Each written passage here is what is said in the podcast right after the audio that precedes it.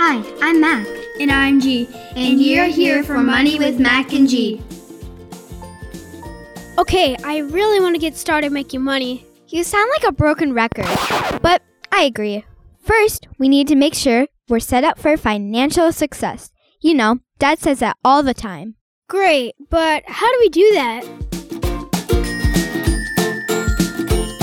Well, Dad says it's important that we spend less than we take in.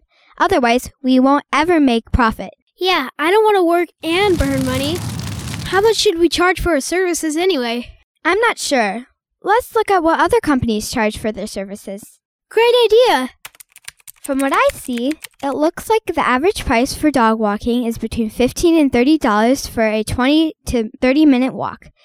The average for pet sitting is between 20 to $40 per day, but it looks like many companies charge extra depending on the number of pets or if the pet is being watched on a special occasions like holidays. Wow, that's a lot more than our $5 a week that we get in allowance. We're gonna be rich! Don't forget that's before expenses. Oh, yeah. What are our expenses anyway? Well, what are we going to need? I think we might have to have a harness or leash as a backup. Oh, and we'll need a water bowl for long walks. Those puppies will be thirsty. What if a puppy pees on the floor? Do we need cleaning stuff like mom uses when Ori pees on the carpet? We probably should. And we should also carry some treats with us, just in case they need a little extra motivation. Let's not forget the poop scooping supplies. We can't leave that lying around, and Brutus across the street does a really big number two. Gross, but true. Wow, if we need leashes, treats, water dish, cleaning supplies, poop bags, and more, it really adds up, doesn't it? I don't think we have enough for all of that. And we still haven't paid for our advertising either. Uh oh. This is getting pretty complicated. Maybe we should ask Dad for some more help. Hey, Dad! Dad! We need you! What is it, kids? Dad, this business thing is getting pretty complicated and we're feeling a little stuck. How are you supposed to afford all of our expenses when we have so little income right now? Starting a new business can certainly be a lot of work, and sometimes you won't have the money up front to do everything you want to. Sometimes you'll have to grow your company slowly. That way, you don't burn through all your cash up front. But how do we do that? Well, if you want to plan for success, you need to have a budget. It's another fantastic word that starts with the letter B, like earning some Benjamins. Or Ben, right, Dad? You're right. And when you do a budget, you'll know how much of your revenue is going towards expenses and how much you'll be able to earn each fiscal period. Wait, what's a fiscal period again? Well, a fiscal period is a period of time where all expenses and income for your business are counted or tracked. This allows you to see how your company is doing over a period of time.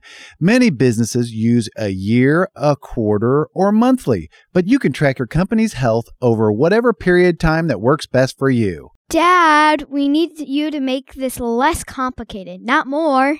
Okay, sorry guys. What I'm trying to say is you need to work within your budget to grow your company, and you have to look at it over a period of time. If you get business but don't have the right tools, you won't be able to do the work and you'll lose customers. Yeah, if we run out of poop bags, we'll have to use our hands and stop walking dogs. And I'm not going to use my hands. I eat with my hands. Yuck. right now, you only have a combined income of $10 a week from allowance to put towards growing your business. So you'll have to prioritize which expenses are most necessary, especially when you start out. And you should always be looking for ways to cut costs. I think we absolutely need a leash and a collar because you can't walk a dog without those. Since we'll walk a couple at a time, we probably need a coupler as well. That way we can attach two dogs to one leash. But if the owner already has a leash and collar, we'll have bought them and won't need them. And then we might not have money to pay for the supplies that we do need. Exactly. So for now, only spend money on the expenses you absolutely need to get started. What about saving money? Dad, you know I love coupons and a good sale. I could keep a close eye on that online pet company called loveyourpets.com. They do a lot of BOGO offers and have sales all the time. Sometimes because people don't like something about it, like the color. BOGO, what's that? That's when you buy one, you get one free. Duh, Grant. Those are great ideas. Making sure the owner provides the items you need is certainly the most cost effective. But if you do need to purchase some items to get started, cutting down on the number you actually have to pay for or using a coupon will help you save a lot. Since you might need a lot of treats, buying in bulk works too. Dad, what's bulk? Grant, it's when you buy a lot of things at one time and it costs less for each serving. Just like when you buy Lucky Charms for you or Grandma buys butterscotch candy she loves so much. They both buy the size that's twice as big, but it costs less since you're buying more at once. I can do that math problem. If we buy a small box for $4 and I get 4 bowls, that's $1 a bowl. But if we buy the box that gives 10 bowls for $7, that's 70 cents a bowl, right? Exactly. It's much less expensive for each bowl. You can buy doggy treats the same way as long as they don't go bad. Wait, can we buy glue for homemade slime that way too, Dad? sure, you can. Most companies love to sell in bulk as it costs them less in packaging. You know, the cardboard, the plastic bags, and all the other stuff to protect the product. That's awesome! We could build Mega Slime! Now, let's not get carried away. You could end up in a sticky situation. No dad jokes, Dad. More dad jokes, Dad, more! Sorry, I couldn't resist. But speaking of sticky situation, it's a good idea to keep an emergency fund set aside just in case anything unexpected comes up while you're working. Like what? Well, what if a dog you're walking accidentally gets loose? Uh-oh. You may need to make flyers to help find him. Or what if a pet we're watching gets really sick and we need to pay for a ride to get them to the vet quickly? Exactly.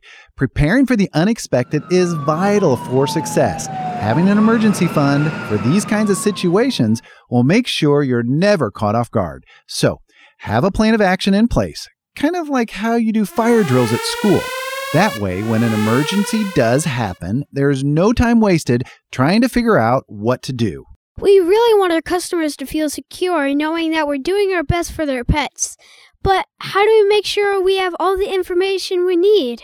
It sounds like you need a contract with a term of service agreement. It's a fancy name for coming to an agreement on what you'll do.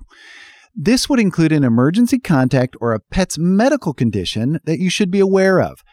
Generally, the information is done so that both you and the owner have a clear understanding of how situations will be handled. So basically, it's a way to communicate with their customers so we all know what is happening. That's absolutely right, Mac. A contract makes it clear who is responsible for what. We should probably ask for the number and address of their vet too, just in case an emergency. That's a great idea. You should always try to call the owner first. But in case you can't get a hold of them and the pet is in need of emergency treatment, it's best they are seen by their regular vet if possible, because they'll have all their medical information. What about getting paid? Can we include that in the contract? Oh, yeah! Of course, G Man. How much and when you should be paid for your services is an important part of any contract and helps you avoid confusion later on.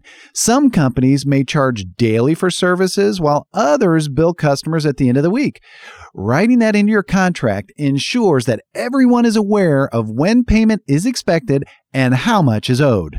Wait, what if a dog we were walking doesn't get along with the other dogs and someone gets hurt? 911, what's your emergency? That can be tough.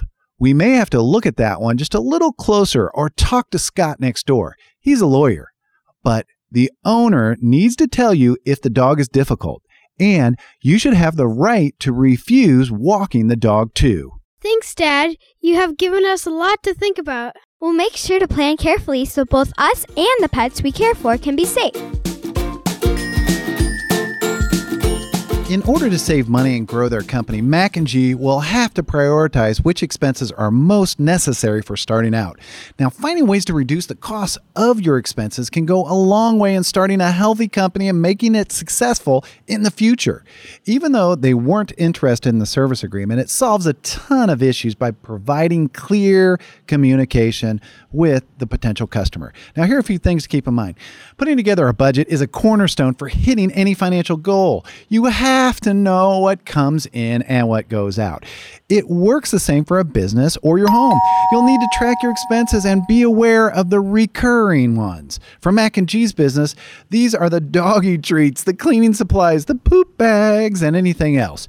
You don't want to be caught without important daily supplies because you forgot to put aside enough money before the end of the month in order to make sure you've got what you need. Factor these expenses into your budget ahead of time so you never have to go without. You can also save money on regular expenses by using coupons, waiting for sales, buying in bulk, and doing comparison shopping to ensure you get the most value for your money. Oh, yeah! That's what Mac loves. Once you account for those, you can see how much is left over to further invest in the company and, of course, how much you can allocate for your own paycheck. Cha-ching! Sometimes you have to plan for the unexpected. In a household, there are a couple ways to do this. You can have a plan just like a business. To make ends meet, you might need to get a part time job you can save for an emergency fund where you put aside a little bit of money for an emergency. And in a business, you don't have to take out all your profits, just like you don't have to spend all the money that you earn. You can have insurance to cover potential issues with your business. If you think about your personal finances, make sure to have insurance on those people in your household who bring in the money, just in case they get hurt and can't work. Now, it takes discipline to remain on course and meet your goals just like a new business. So, getting into a money mindset is helpful. Put a little zen in your day. You'll make mistakes. Oh. So, forgive yourself when it happens and imagine how you'll feel when you reach your goals. Understand you'll run into challenges that you will overcome. So, help your kids set goals and make them reasonable because a goal that's overwhelming will demotivate more than it will motivate. Start small and keep working at it because you can make it happen. Now, stay tuned for another preview for our next episode. Dad, Dad, guess what? What is it? What are you guys so excited about? We got our first customer.